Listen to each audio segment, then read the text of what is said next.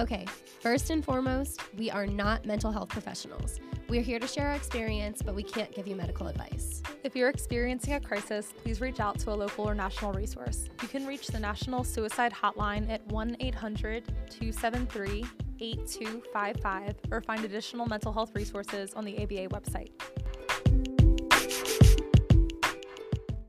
Hello and welcome. You're listening to Mensana, a motion for mental health. I'm Laura. And I'm Caitlin, and this is a podcast dedicated to reducing stigma associated with mental health in the legal industry through weekly conversations. Oh my gosh, guys, this weekly conversation Oh, oh got my off goodness. to a little bit of a rough start. Had some technical difficulties. We spent about two hours. two now. hours. Yeah, two hours. We are supposed to get done around nine, but here we are. It's nine, but It's- that's okay. We have veggie straws and beer.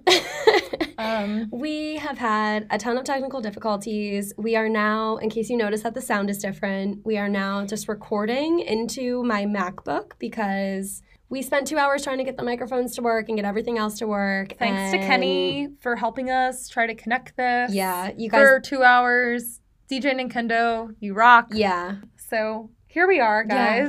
Um, we're still gonna have a great conversation. yeah. So if you hear background noises and all that, we apologize. Um, we this is this It's is gonna what be we've fine. got for tonight. Next week we will be back in the studio and. I would like to say I promise this will never happen again, but It may knowing happen. us, It could happen again, and Yeah. that's okay. You know what? I'm sure you guys deal with this in your jobs and probably at home all Yeah. the time. I remember there last week, literally every single one of my passwords. I swear, I thought I was hacked. I couldn't get into anything like.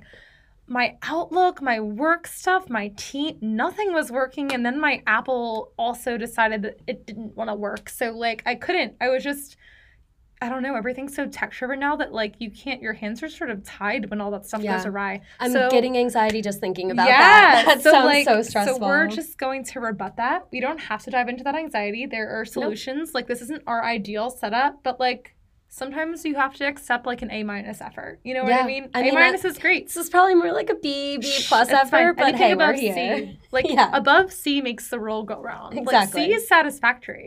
So, this episode is going to be dedicated to identifying parts of the day and parts of the industry that contribute to our mental health, whether that be in a positive way or a negative way. We want to start identifying these areas and factors. And then from there, later on, we can start to deal with them. But for today, we're just going to talk about identifying them. Right. And this is just all part of, you know, the journey of being present in your own mental health. So I know last time we talked about what mental health means to us and we sort of talked about like being present and being aware and being able to identify different things. So this is really the start and a deeper dive into that conversation. Yep. So, as you guys know, the first part of every episode is dedicated to updating you all on our journeys. So, before we dive into that other um, substan- substantive stuff, I will just give you guys a quick update and let you know. Um, last night, I or last night, last week, I talked about my medication and how I was testing it out and seeing if the five milligram dosage was going to be enough for me. I mentioned that it had helped my depression, but hadn't really started to combat my anxiety. Um, and so when I met with my psychiatrist uh, last week, after you know three or so weeks of testing the five milligram dosage, I my dosage got increased to 10, 10 milligrams. So at this point, I've been taking 10 milligrams now for a little while, still just testing it out. Um, for those of you that have been on an SSS, SSRI, uh, you know that it can take a couple weeks for it to actually set in and for you to actually start feeling the effects of it. So that's kind of the stage I'm in right now. Um, I'm not really feeling much of a change from that five milligram dose yet. Just started the 10 milligram dose. So hopefully by week, right? Yeah, I think it was started? last week. So hopefully by next week or the week after, I'll be able to tell you guys whether or not that 10 milligram dose is working for me. Um, but other than that, like, not really much is going on. I have not been going to therapy because I've been really focused on this psychiatry side of things, trying to just get that figured out. I do plan to go back to therapy. I'll tell you guys, my psychiatrist told me that studies have shown that the most effective mental health treatment, the people who end up feeling the best, are those that couple psychiatry with therapy and talk therapy. So, my plan right now is to get my psychiatry figured out, find a dosage that works for me, get used to taking a medication, and then go back to trying the therapy side of things. I'm going to have to find a new therapist. As we talked last week, that's kind of a daunting task. So, trying to focus on the psychiatry side right now before I go back to the therapy side. But other than that, not much. What about you, Laura? Yeah. I mean, I feel like that's a lot though. That that that's sort of like medication management and figuring out like what dosage works for you. That's like that's like a lot of mental work too. Like sort of Yeah. I assume like sort of like thinking about it and wondering if it's gonna set in or be a change or maybe not a change at all and like Yeah. I could see that being, you know what I'm saying? I think yeah i mean it's it's it can be discouraging at times Yeah. when i start feeling like okay this isn't working Right, so right. why am i even trying Right. um, and i just have to keep reminding myself that just because it's not working now doesn't mean it's not going to work in the future Yeah. and it's like little it's little steps and yeah i mean but e- and even if lexapro isn't for me like Mm-hmm. if i try the 10 milligrams or i get up to 20 milligrams and i still am finding that it's not working Mhm. there are so many other options Oh yeah, yeah, yeah. I've already talked to my psychiatrist about that. So I'm just trying to remind myself that yeah, this, is, not the end, Yeah, I end mean, all be all task. Yeah. for me, this is literally step one. Right. So I'm just trying to remember that Yeah. none of this happens overnight. There Mhm. is no miracle cure to anxiety or depression or any of the things that I'm dealing with. So just trying to remind myself of that is, Yeah. yeah, I mean, it, it's hard Mhm. for sure, but just doing the best that I can. Yeah, that's good. I like it. Yeah. Um, not a ton of change for me as far as like professional um, therapy progress either. I have not even honestly really searched in an effortful way for another therapist yet. I've been really busy the past couple of weeks, and that's what happens, right? We're like, oh, it's not important unless this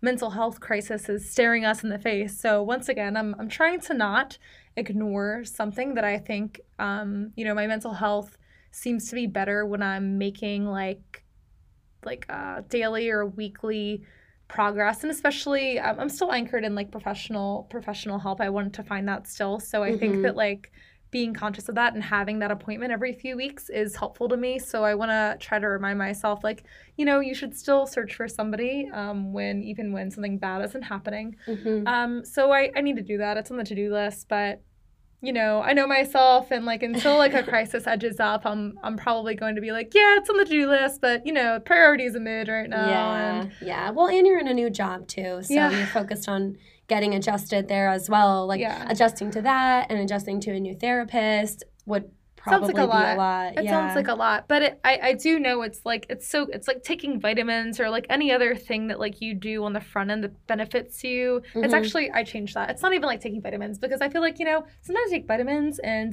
I don't know if they do anything. Do you Yeah. know? Maybe I just pee them all out. That's what they say, right? Like we don't know. But like with therapy, I feel like I do know it's incremental and small shifts, but um, I really do feel them like months and like a year yeah, later like i feel them and i know it's good so i need i need to do that i need to remind myself of that yeah. but i have been i think i've done a decent job i had um i went home this weekend back to um south jersey and i had like a five hour drive each way and i feel like every time i go home like my drive there is kind of like a little bit anxiety ridden Mhm. and I'm like, oh boy, all right. And I, I don't know, I don't have lots of. It's fine. Like I love my family. It's great visiting, but um, I feel like I don't really ever have a calm commute in, Yeah. like really to anything, like a Mhm. long drive in. I'm kind Yeah. of just not even necessarily in like a negative way. I'm just sort of anticipating like the weekend or the trip or whatever. yeah. And by the time I come home, I really usually have a really like great commute back,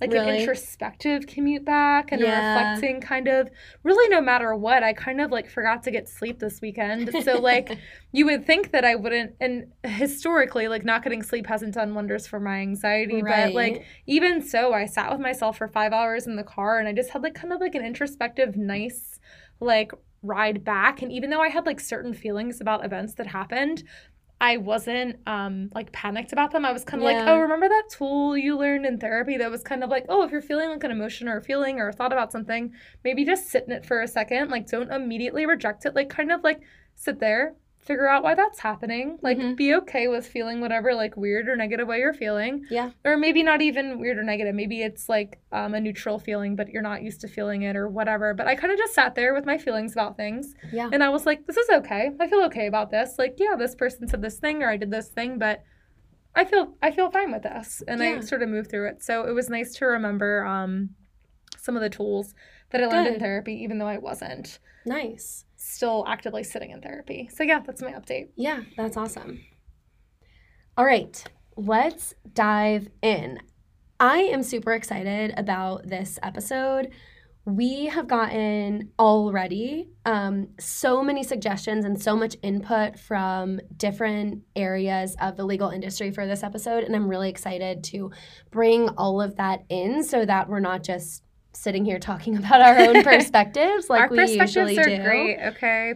I mean, I agree, but No, I'm excited to have some diversity in perspectives. Yeah, This yeah. is gonna be good. I'm super excited. So, all right. So, as we said, today we're talking about identifying different areas of your practice or different parts of our days that might affect our mental health. So, we have a we have a list in front of us. I think we're just going to start running through them. Um, and the first thing that I have on my list is working with clients. One of the things that has been really difficult for me to adjust to and has really contributed to my anxiety is working with clients that are not always satisfied with my work, um, are not satisfied with the bills that they get at the end of the month when I've, you know, spent 10 hours answering a question for them because they don't realize that their question is going to take some research on my part. They expect me to just know the answer. And you know, it's it's there's probably some communication that could be better both ways. I've learned to be more open with clients when I don't necessarily know the answer off the top of my head, um, because I think that does a lot in the way of hedging against Yeah. Like their preparing them. yeah, like yeah, for- preparing them for a bigger bill or just letting them know, you know, I don't really know the answer to this question. These are the places I can look and if they ask how long it's going to take me, give them some type of estimate to the best that yeah. I can. Um, but for me, especially, you know, in the first like year and a half of my practice, there were a lot of questions I didn't know the answer to, Mhm. and I didn't want to just come out and say that to clients all the time because It sounds crazy because yeah. there's such an expectation on attorneys, which I think is crazy. I get this expectation almost weekly about people sort of being like, "Oh, uh, you're an attorney. Can you tell me about this like weird remote area of law that you know you've never even heard of?" And they sort of like, "Oh, didn't you go to law school? Like, yeah, how don't you know this?" And it's kind of crazy. That's like demanding a veterinarian to like perform heart surgery or something. It's just, it's odd. It's Yeah. an odd like kind of frame of mind yeah, from some people at least, obviously. Yeah, no, I, I think you're absolutely right. It's just hard because they are also paying us a lot of money to do Mhm. this work. So I try to be as prudent as I can, but there are just times where, uh, like I said, I don't know the answer and I'm going to have to do research. And for me, Like anybody would. Yeah, exactly. And that's not abnormal, right? Mm-mm. Like you should do the research, you should get the Right. right answer. And I think it's become more of a matter of just communicating more with the client. But that has been a huge source of anxiety for me is really getting used to not always living up to their expectations and Yeah. understanding that sometimes that's not my fault. Sometimes they have unrealistic expectations, or other times it, it's just the way that it is. And they had certain expectations that maybe I didn't meet, but like that was because that was the work that was required. It took me five hours to answer a question or draft this thing because that was what was required. I wasn't Right. doing anything wrong. Right. Um, and it was very easy for me to get in my own head and start thinking, well, oh, I must be terrible at this. Like, why am I even a lawyer? I don't know what I'm doing. Like, clearly it shouldn't have taken me this long. But really, I had to talk myself out of that and come to an understanding that sometimes the clients just aren't going to know like what a certain task requires. And like I said, sometimes that's about communicating and sometimes it just is what it is. Yeah, yeah, for sure. What about you? What's on your list? Um, I have so obviously in house more is we're not obviously I don't bill. Thank God, go in house, everyone. Oh my Um, gosh. So I don't have, and that obviously was a new pressure removed off of me. So I still, I still feel the trauma from those Yeah. from those days. Um, obviously not. And was it a part of the reason why you left private practice or no? um, honestly, no. Okay. Yeah, my I feel like my billable hour. I don't know. I think at first I was really anxious about them, and then I kind of was like, I learned, especially in corporate world, that like it's like feast or famine a little bit. Probably in, in a lot of areas, honestly. Like it's not. I don't know why I sort of felt like I'd have consistent like oh. 35 40 45 hours a week and it's not really like that some some weeks i build like 20 hours other weeks i build a lot more so yeah.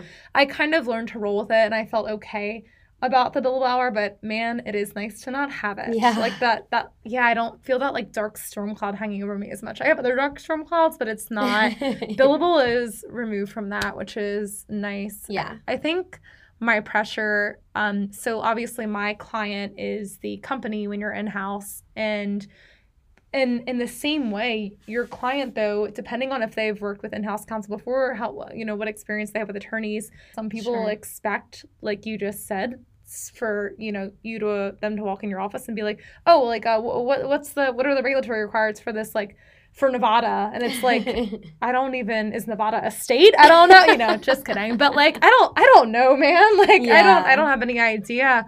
And I think especially for people who I know who probably like are more junior in their roles or haven't really worked with attorneys before.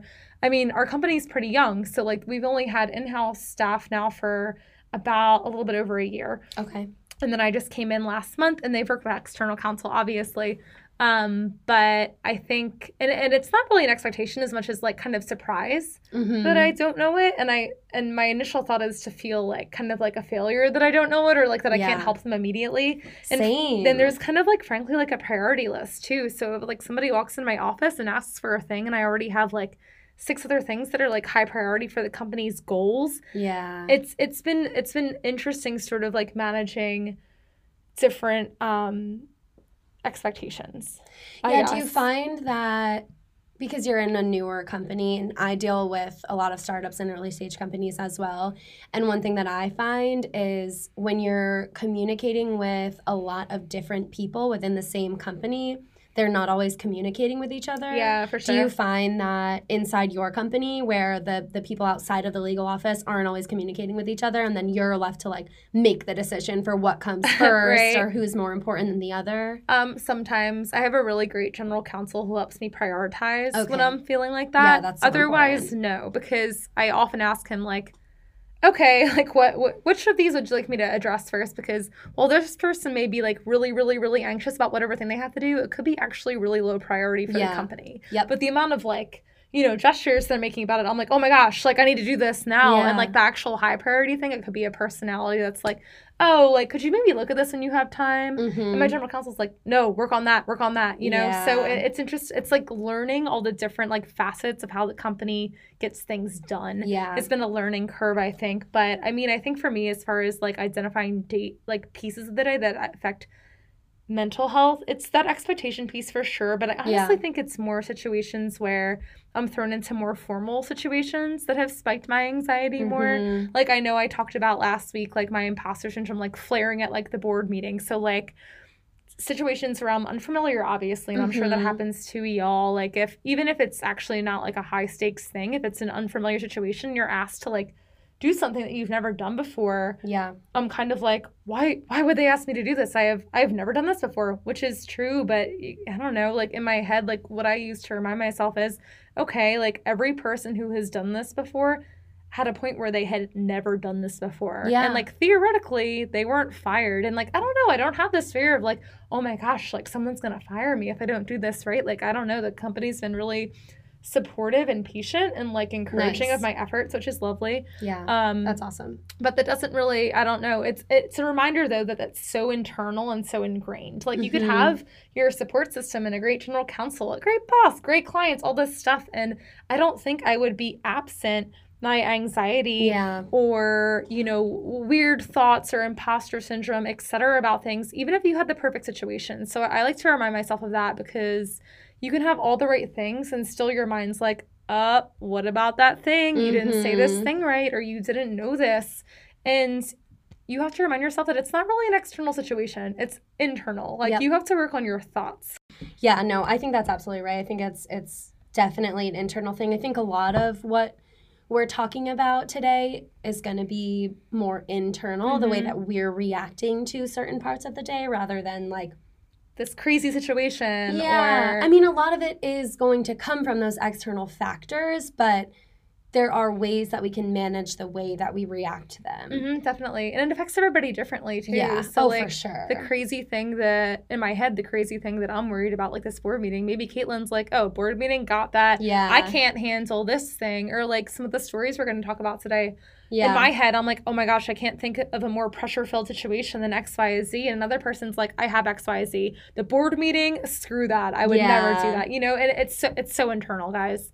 Yeah, I think that the board meeting aspect is is really interesting and for me it's a little bit more broad than that. I'm not often in board meetings for my clients because we operate as outside counsel rather than in in-house counsel obviously. But that being said, we are often dealing with what I consider high stakes situations. So there are a lot of times where my clients ask me a question and like I said, a lot of my clients are startups and early stage companies, but this goes for companies at any stage.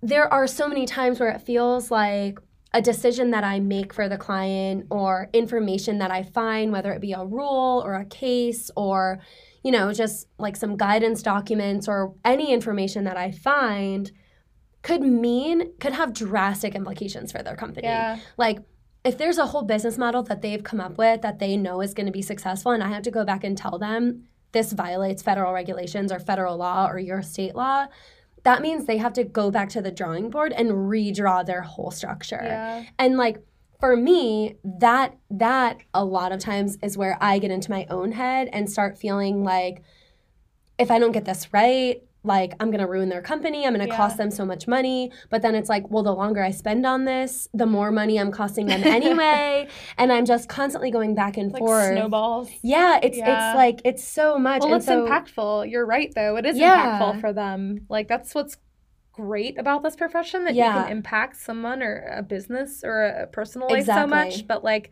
the flip side of it is you impact a person's life or business so Yeah. much. Yeah, and like it can be great. Yeah. If they succeed, then you get to say, I was a part of that and I'm so proud of them for doing what they're doing. Mhm. But for me, it's always in the back of my mind, like, what if I get this wrong? Or what if what I find is is not the answer that they want? Right.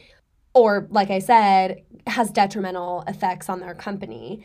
And and we're talking a lot about the corporate side of things because that's where we both work. But right. I think the same is true on the litigation side of things. If you lose a case, you can cost your Oh, company yeah. millions of dollars. And in a lot of instances, that's not actually your fault because in some cases, your client did something wrong. Right. It was a losing case. Like I mean, you're obviously going to be a zealous advocate Right. and you're going to like mitigate circumstances for sure, but Yep. uh, sometimes you cost people money. It is what it is. Like that's the law. Yeah, and there are just times where you can do everything right and still have that drastic impact on your client. And so, And even worse from people, well, in my head, obviously, see, this is the difference. Like, in my head, I'm like, oh my gosh, think about a family lawyer who has the impact of like somebody losing their children or something. Like, yeah. I can't even, I feel like one of the reasons I say that, like, oh my gosh, like family lawyers, like, how amazing the work that they do and how impactful it is. But I sort of knew and know that, like, I don't think I could do that work, man, Yeah. because I don't, I, fir- first of all, I would get way too emotionally invested hmm but I don't know. Like, think about how impactful that is on somebody's personal life. Like, I, I already know that my anxiety probably wouldn't really let me do a great job Yeah. in that in that field. Same. So And I think it's the same with like public defenders, right? yeah, They have sometimes they have children that they're defending Right. that if if they lose that case, that child's going to go to jail or have a felony on their Yeah. record or end up being tried in court as an adult when they're only 13 years old and then they have a felony on their record for life. right. How impactful is that? Yeah, and it's it's We're talking about losing corporations some money. I know, and I know. It But seems but no, like it, that's really scary to to some people too. Yeah. It's not, you know what I mean? So Yeah, I think I think those high stakes are a huge source of anxiety for me and I think it's it's broadly applicable to to all industries and so if you are in those industries, if, well, if you're in any part of the legal industry, you may be dealing with this situation kind of often and for me, ways that I've started to deal with that is again commuting communicating with the client as much as I can. If you know my research is starting to head me down one path, I'll call them up and say, "Hey, like this is what I'm starting to find. We might want to re-envision what you're trying to do here. I mean, we might want to, you know, if you've got your structural diagram here, we want we might want to move some of these arrows around or move some of these boxes around so mm-hmm. that it makes sense and it doesn't, you know, ruin your business model, but you're still complying with the regulations that right, apply. Right. And so for me that that's yeah. what has helped me deal with that but again i think that's still a huge contributing factor to my anxiety yeah. on a daily basis yeah. and i and i really don't know like the way around it yeah honestly i think too probably honestly just with time and experience it may get better so if yeah. we're talking to a lot of like new attorneys here or law students i think I don't know. I feel like I used to feel so much more anxiety when I first started because honestly, I mean, you really don't know much. Yeah. So you're kind of like, you're doing your research well and stuff, but like, you just haven't had the same, you haven't seen the same things enough to know with confidence that it's the right answer. And yep. like, you know, you did everything by the book, you did everything right. So you're like probably saying the right thing. You just don't know it for sure. Yep. So I do the same thing. I think that communication, like extra communication up front, with you know my client like the company yep. now has helped because often it's not even so much it is unrealistic expectations but when i think when i hear the term or when people hear the term unrealistic expectations they're thinking of like somebody unreasonable mm-hmm. and i don't even mean like people that are like unreasonable people which they exist too obviously deal sure. with them all the time but not necessarily as my client um, it's not really unreasonable people it's people who like just don't really know what the process is. Mm-hmm. And until I do like a little bit like a brisk a brisk dive into the situation, I really don't know how long it's gonna take. Exactly. So like if you just present yeah. me with a question, I'm like, uh, could be anywhere from like I could look up in five seconds to like a day. Yeah. I don't know. So I always say or I try to say something like, let me like look into this briefly and get back to you on like what I yes. think I have to do. Yep. I think I think that transparency is really important. And I think that on the flip side of that, asking your clients if they have a particular deadline that they need something by yeah. so that you you can know budget. yeah you can budget your time and and having that communication of like okay you need this by monday. Well i can't really get to it until friday. So do you need it by monday or right. do you just like want it, it, by monday? Yeah, yeah exactly yeah, so i think oh, just that transparency can be really helpful for helping yourself organize mm-hmm. what you mm-hmm. have going on. And for me, that helps me reduce my anxiety. Sure. Having your list. Shocking. Lists reduce Caitlin's anxiety, guys. Did you know? the best, the best is like checking things off of that Oh, yeah. List. I feel oh that. my that. God, it's that. like crap. All right, so we talked a little bit about public defenders a few minutes ago. I want to dive in a little bit more now into some of the, the perspective and input that we've gotten from people in other industries because I think that we have we both have similar experiences. Yeah. You being in house and me being outside counsel, but in the same vein, we're both corporate attorneys. We're both in the healthcare space. Right. We're both working with early stage companies. Mm-hmm. So our perspectives in that in that respect are pretty similar. So I reached out to a friend who is a public defender and just asked her like some general questions. Um, for instance, I said, What would you say is the hardest part about your job that affects your mental health? And she said that the, the most difficult thing to deal with is secondary and vicarious trauma from her clients. And the way that she described it is a, the crushing weight of a criminal justice system designed to prey on the less fortunate. That's big. when I received that text message, kind of crazy. That text message, I was just kind of like, "Whoa, that is much heavier than anything right. I deal with on a daily basis. Right. Like it really puts my anxiety in perspective. Yeah. Like I'm sitting here worried about how many hours I've billed in a day, and these are like very serious trauma, yeah. like examples of trauma that my friend is dealing with and it wasn't something i had ever thought of before Right. Because we're not in that space. So we're like, oh, we have anxiety. We're getting our billables in. And she's like, oh, this whole system is. yeah it's kind of crazy. But what I thought was really cool was I then asked her, Have you found any good ways to deal with that? And she said, Focusing on one client at a time and managing her own anxiety. She's on medication, she goes to therapy. She said that in the beginning, that made a huge difference for her. She keeps a bullet journal, she works on meditating and exercising more. And she even said that like public defender offices, at least the ones that she works in, have a very supportive culture because everyone's dealing with the same thing. Yeah. This is so challenging for all of them. And they're able to like joke around about it and play office pranks on each other. And my favorite is they have daily post court bitch sessions. That's awesome. I want like a, I just want like a daily bitch session. Like, Yeah. Not that I have anything to bitch about Seriously. at all, but like we're, we're here to whine, right? I feel like So, that's what this podcast Yeah, is. yeah. Yeah. We need a new segment Let's called all wine together. bitch sessions. Um, but another thing she said was that um, they have very generous sick leave, which means she can take a day if she's feeling burnt out. And that is something that you and I have talked about Yeah. that I think is so important in this industry. Everybody takes sick leave when they have a cold or, Their kid is at home. yeah. And I think it's important that we start taking mental health sick days as well. I mean, we're not saying like don't work. It's not a vacation day. It's, No. It's you're encountering something that's like maybe a block for you Yep. at work.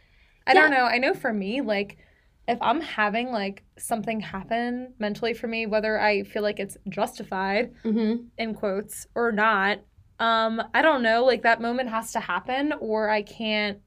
I can't really do work until it's through. Yeah, I mean your your output's not going to be quality No. in those moments. And your employer doesn't want that. Your Right. client doesn't want that. Right. So it's it's weird to me that you're kind of like, oh, anxiety, depression. You're having an episode. Keep on working. It's like, okay, the work's gonna suck. yeah, so so I thought that was really interesting. I think that it's great.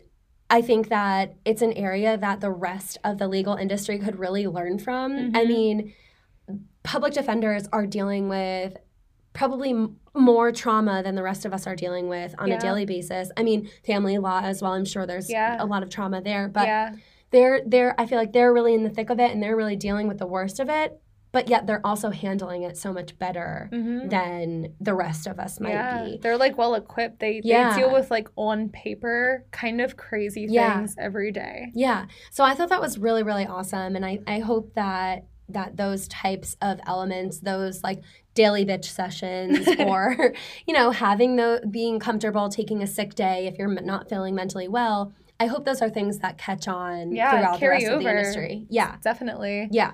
Absolutely. And then we talked about other areas too. Um, we both talked about um, law school, obviously bringing up lots of things for us, and like everybody loves to talk about like cold calls Yep. and that environment and the pressure filled environment. And Oh I my mean, gosh. I have to just tell you, cold calls were major, major anxiety for me to the point that, like, this is so bad. There were several times where where professors would call on me in class and I would just be silent. I would just not respond. you just stare at them Yeah, yeah, and be like, sorry, not talking today. yeah. And one L year, My God, your name is Caitlin. there was a girl one L year that had the same name as me that hated me. I bet she did. because every time understandably so. if you're listening to this, I'm so So sorry, Caitlin. Sorry. So sorry, Caitlin. The Caitlins of the world. Please all hate this, Caitlin. But it, uh, okay, so it's really funny, but I will say that it was like real anxiety. It was panic. It was Oh, I believe you. Yeah. It was my throat was closing up, my face was flushing, my heart was pounding, my hands were sweating.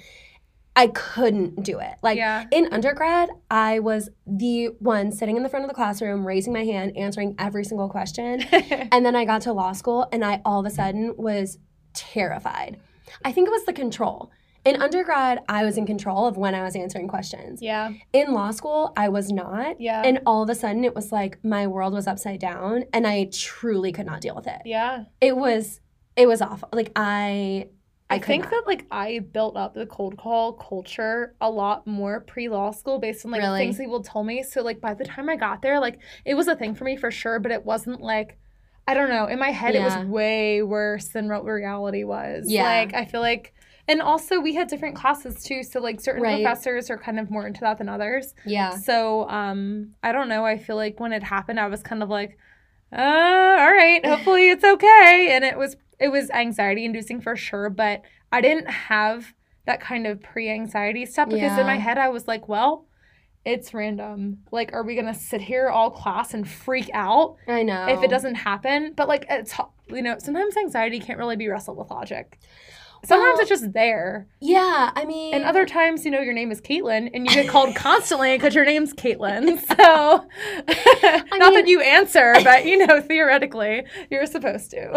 yeah, I mean, I just like, I didn't even think of it. I, I didn't think of it as something that I could deal with or that would go away. Yeah. I thought of it as something I tr- literally could not deal with. yeah. I was like, there's nothing I can do about this. I'm Yeah. not going to do anything about this. I'm just not going to talk. Yeah. And for me, it was probably not great for like my professional development. It was not great for my grades. I was not participating in class nearly as often as I should have. And Yeah. for me, that's a really great way for me to learn is to participate in the Mhm. class. You're like more engaged. Exactly. That's why they like do cold calls, you know, Yeah. to keep like the, you know, it's like a pedagogical effort to keep like people engaged. Yeah. Or one of the things, one of the reasons. Yeah, so looking back, I wish that I had identified that better and Yeah. been better about it, but just like at the time I I didn't. But but also I think part of that for me was that the environment in law school is very very competitive. Yeah. And I've always been a competitive person. I've always played sports. I've always enjoyed competition.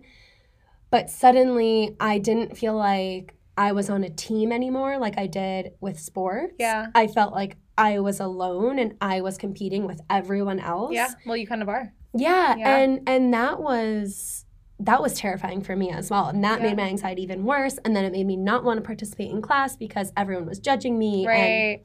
In your was- head, in your head, everybody's Exactly. judging you. Everybody's Right. smarter than you. Everybody's, or in my head, that's what I was thinking. I was like, well, I'm not a big fish here William Mary, yeah. so I guess I'll just shut up. absolutely. But and I was way more participatory t- too. Like I used to be like way more obnoxious in Yeah. undergrad than I was in law school. Yeah. So I mean, I think I think most of it was probably in my head for sure. Yeah.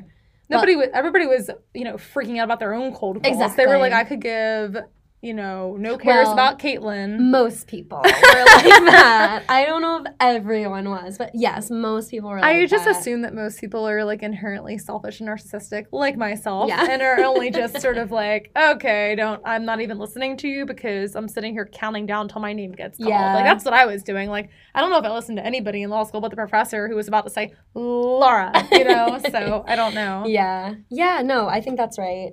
But I think that competitive environment carries over into the industry and into the oh, real Oh, world as well. Like so we so we had someone else tell us that and and this is a person who is an attorney. She's in big law. She's actually also a health healthcare lawyer, but she's in big law in New York City. And New York City is a different world compared to Richmond, where we are located. So I was really happy that she wrote in and gave us her perspective. Um, but she said for her, the hardest thing that she deals with is the workaholic culture. Like in New York City, everyone, from what I understand from the way she described it, everyone is constantly working. And if you're not working, then you start to feel like you're doing something wrong. Yeah. And law school was like that too. Yeah. People Um, I remember people being like just comparing how far they got on their outlines Yes. and stuff. And like people also like or at least rumors of like fabricating how far you got or fabricating how little you were like it was all yes. about like who could oh my gosh, I was in the library till three AM. That just carries straight over into firm life. Yeah. Like, or a lot of firms anyway. Yeah, and I think this is a really good place to just give you guys a quick little side note. We are super excited about a collaboration that we have coming for you. So there are two 3Ls at William and Mary. They have a podcast called Law School After Dark. It's a podcast dedicated to basically the law school experience and they talk about it. They've got a couple of episodes about mental health. So we're going to be doing a collaboration with them. Super excited about it. Can't wait to share that with you guys. But the reason I bring that up is because they have a segment in one of their episodes about busy bragging. Yeah. And I think that's exactly what this is. it is people talking about how they spent their whole Thanksgiving break outlining, Right. or they they couldn't go up the, they couldn't go to bar review on Thursday night because they were outlining, Right. or Whether they did it or not. Either Yeah. way, even if you, you you didn't go out to bar review because you Yeah. were late, or you sat there and told people that, yeah, literally either way, it's like the intention behind Yes. saying that. and it's and it's just people constantly m- talking about how they're missing out on these opportunities because of how busy they are. Right. And for me in law school, I don't deal with it quite as much now. Mhm. Um, I mean, we get a little bit of it from like our big law friends who are sending us Snapchats about Yeah. all the hours they bill. But Right. like, I They're, do like the same sleeping thing. at the office and yeah, such. yeah, like, but I do the same thing. If I it's have like almost like day, a point of pride though in Yeah. our culture is like, Yeah. oh, you must not be successful unless you're sleeping on a cot at the office. I don't know. I sort of like just like fully took that out of my yeah, I mean, psyche when I decided to like I was like, well, I am for sure not going to apply to the New York City or Nova or DC markets because I don't want to necessarily be around that culture. Like Yeah. in my it's not a healthy environment for me to be in. I Right. think that I could do like thought work and managing my mind to get me to that point, but like I'm like, no, I'm I'm good. Yeah, I like I like all of my hobbies and things and yeah. I mean, recording a podcast Yeah. instead of being at the office. Like what a luxury. you yeah, know? right. Seriously, but that's good for you because like. I don't think a lot of people are able to distance dis- Yeah. distance themselves from it that way. Yeah. for me, it was this weird experience of like, I didn't want to be that person. I didn't want to be missing out on bar review or hanging out with my friends over Thanksgiving break or Yeah. spending time with my family. But at the same time, when I heard people talking about that, I was immediately anxious that I was behind, sure. that I was, you know, not doing enough work, Right. that I must be you doing something guilty, wrong. like yeah. all this guilt and shame. It's Yeah. like it's such a moral judgment for people to be busy bragging. That's what it is. Yep. It, it makes it makes you feel better when you see the other people being like, "Oh my gosh, I haven't even started outlining Yes. yet." Like presumably, Yeah. that, that's what that's what it does. well, like I it- was the person that actually had not started outlining yet. Yeah, same. I was like, well, all right, guess I'm just gonna fail. No, Yeah. I mean, I didn't feel like that. I was kind of like, oh shoot, I better get my stuff together. And because I'm like queen of procrastination, which Yep. is like endemic to us type A'ers, Yep. um, I didn't do anything about it. But I just, you know, what what what is the meme? It's like you stressfully watch Netflix. Like Yes. you're like watching Netflix joyfully, and then you remember the things you have to do, and you don't change anything. You Nope. just you just watch Netflix and Yep. stress all the time. And I feel like that's what this person was talking about in the New York City like workaholic culture. I think it's the same probably in DC. I think Yeah. it's the same in these busy, busy cities. big where, markets. Yeah. It's, I mean, honestly, it happens in Richmond. It's just That's you true. you see anywhere, really anywhere. That's it happened in a small town too. Like there's Yeah. always that, but there's just more people in Yeah, those places Yeah. who are participating in that culture. True. So it's really easy to convince yourself that everybody in the world operates like that. Or Yep. maybe you don't even need that. Maybe you're like, well, it doesn't matter if no one else in the world operates like that. DC operates like that, and that's the market I'm in. So Yep. I have to like, you know, get with it Yeah. and and sleep in a cot at the office Yep, exactly. or something. Yeah, so one other piece of input that we got from someone who does civil litigation um, was another part of his day that he found really difficult was or is um, trying to come to settlements and effectively communicate with your client while also trying to be honest with your client about like how far they can really go. So so my understanding was that sometimes it can feel like you're talking out of both sides of your mouth because in one instance you're telling your client like I can zealously advocate for you, I can do this for you, but at the same time like you might have really messed up here and you might Yeah. just want to settle and pay this person a bunch of money. Right. And then it's like, well, am I really being a zealous advocate If or I'm telling them to settle. Exactly. Yeah. Because that's not what they really want. They want me to go to court and fight for them.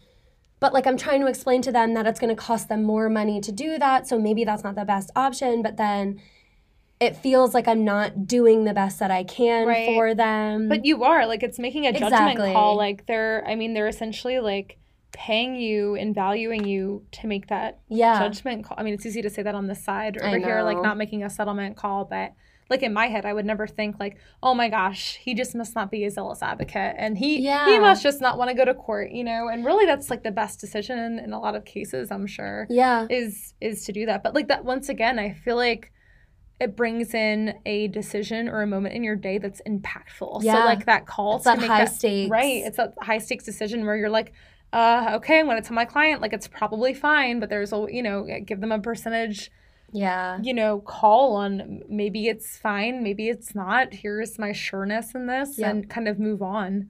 Yeah, and then if it if it was me, I would always be wondering like what if? Right? Like if I went to court and I lost. I'd be like crap, I should have settled. Right. Or if I settled, I'd be like well, what if we went to court and I right, won? right. So I think just Oh my gosh, I do that with everything. I know so me I can't, too. I can't, exactly. I try to cut it. I honestly have been really good about cutting off that train. I let myself like go down the rabbit hole for like a few minutes, and then I'm like, you know what? Literally in the past, it's history. Yep. What are we gonna do do, that. about that now? I- Yeah. it's literal just practice, like Yeah. over and over, over again, practice of like, and then I. It's been honestly a lot easier for me to say like, okay, moving on. Oh Yeah. well, get it together. You know, what are you gonna do if you cannot do anything? You can't do anything. If it's Yeah. bad, it's bad. You learn from it. yeah. you I really need to learn. I, I really need to learn. it's to literally not that. always that easy for me. But I you know, know. sometimes sometimes I'm like, okay, that Yeah. sucked. Figure it out next time. yeah. Well that's that's awesome. Um all right. What else? Do you have anything else on your list? I don't think so, no. That was a lot. And I feel like That was a lot. And I'm sure you guys have frankly a lot more to add to that Yeah. list, like days date or um times in your day that kind of spike we talked a lot about anxiety because I think that's something that like comes up a lot for us. Obviously, this is Yeah. a two anxious lawyers podcast, right? But um, you know what? What other? It'd be great to hear from you guys as far as in addition to anxiety, we'd love to hear about your like an- anxious moments in the day as well. mhm. But like, I don't know, do, do other things in your day trigger other symptoms of um, mental things you're dealing with too? Like whether I don't know, like there's a whole slew of things that I feel like could trigger different things for you guys. So we'd love to hear that and talk about it on the podcast too. Yeah, um, that's a really good point, and I think that we this is kind of how we're envisioning these episodes to go. Is we talk about a topic and we tell you our perspective and any input that we've gotten outside of our perspective as much as we can.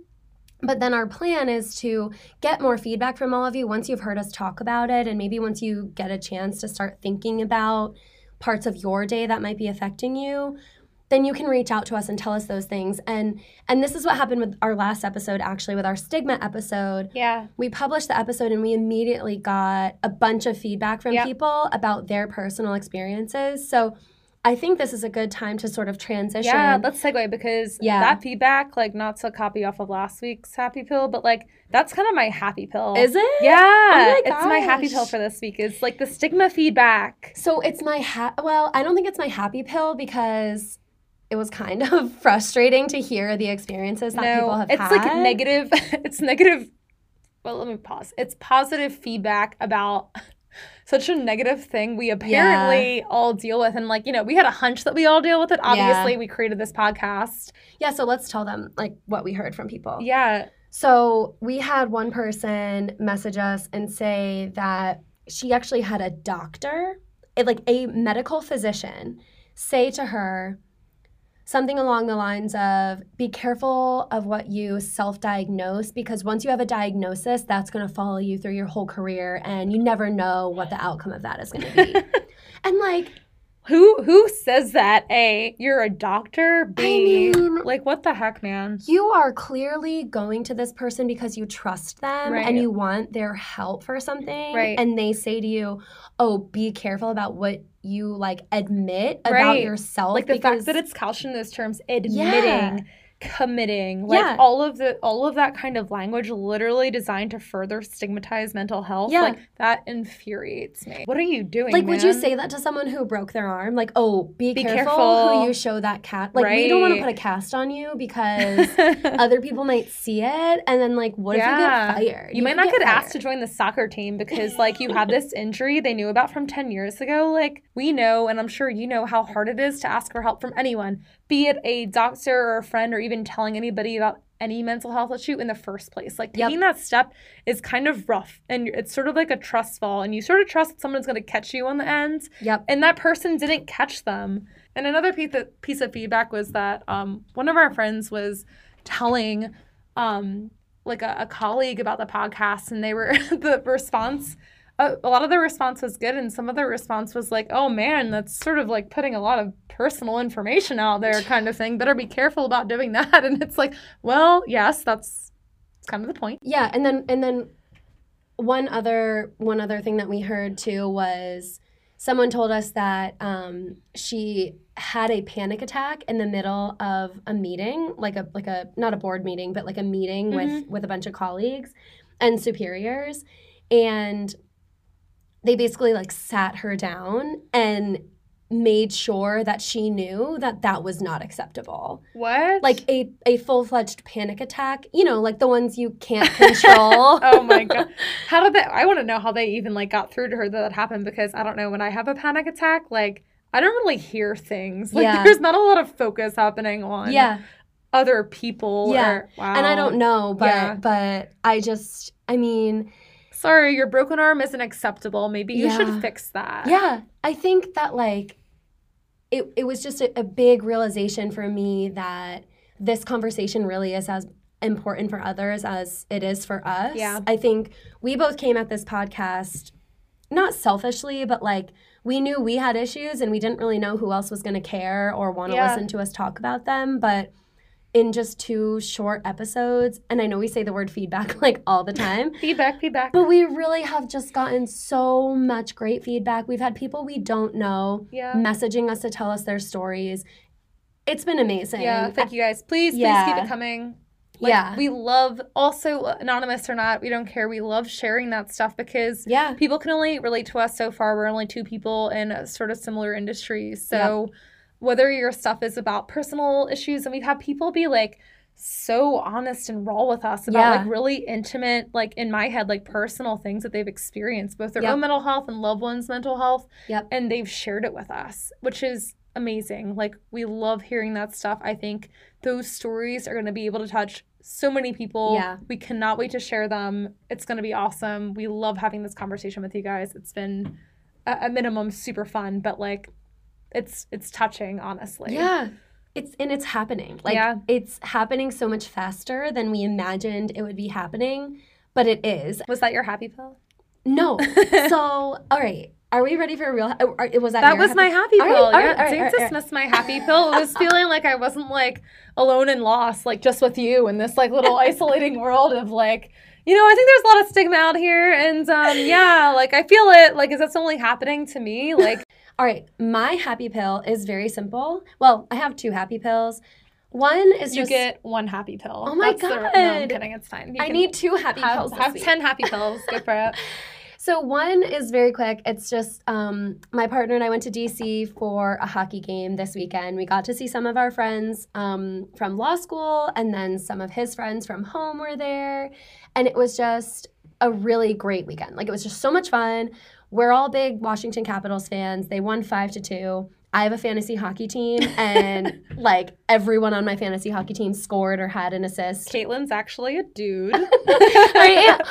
Stigma. Stigma! That's stigma. You're like every girl that I date. um, but so that was really fun. It was really awesome.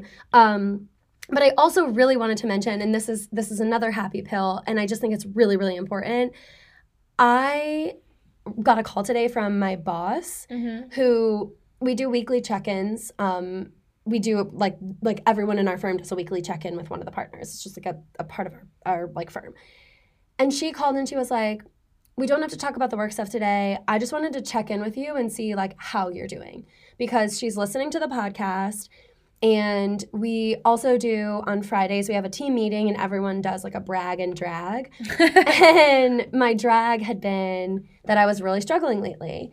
And that was part of me doing my homework from last week of really pushing to be open with my colleagues about my mental health. And so my drag during this meeting with all of my coworkers and the partners in my firm was I've really been struggling with mental health issues. It's been a personal struggle and it hasn't affected my work. But my brag was that everyone had been so supportive about it. And so my boss called me today and she said, You know, I had no idea that you were struggling, but like, how are you doing? What medication are you taking? This is what I take. This has been my experience for the last like 10 years or whatever of her, or 15 years of her life. And, sh- and we just had this very open conversation about what she has dealt with and what I'm currently dealing with. It turns out we have really similar experiences. And so it was really helpful for me to hear from her the steps that she took and what worked for her and what didn't. And it especially was helpful to know that she said, I Um, dealt with it. But so it's just really great to have that open discussion with her. She's going to come on the podcast probably at some point. So I'm really excited for her to share her story with all of you. I don't want to give too many of her details away. Um, but so so yeah, so I had two happy pills, but I think they were both really important for That's different worth reasons. it, I suppose. So- We'll permit both. so thank you for your patience. That's cool. That's awesome. Yeah. it was really awesome. It just it just again, it just felt like what we're doing is already gaining Yeah, traction. It's right. already happening. Well, honestly, like even if no one listened and that was a moment for you guys to connect like that over Yep. that, like that conversation would have never happened. And Yep. you probably would have, you know, continued to have a great relationship, but like that relation's huge. Yeah. Like that connection's big. exactly. It's big for people. It's big for me when that happens to Yeah. me. That's awesome. Yeah, it was really awesome. Oh, so I did want to say really quickly um, Mhm. we spent a lot of time today talking about parts of our day that are very hard and some ways that people have dealt with them, but we haven't really dove into how to deal with them. I think our next episode is going to be more Yes. focused on how to deal with them. We're doing a two part episode, so Yep. we don't bore Sorry. you guys for two hours. Two parter. Probably should have said that in the beginning. Yeah. Oh my God.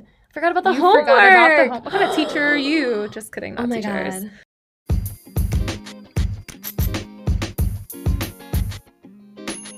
Oh, okay, so literally doing what we just did on this podcast.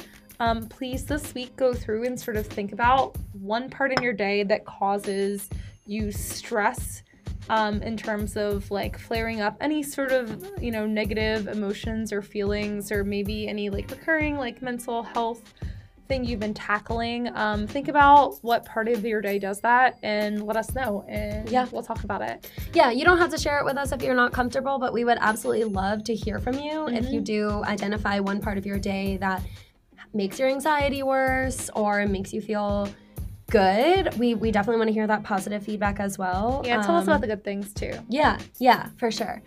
Um, all right, that's it. I think that's it. All right, follow us on Instagram at Emotion for Mental Health. DM us on there as well. Yeah.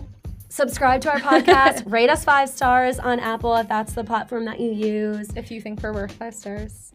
No, just give us. us five stars anyway, please.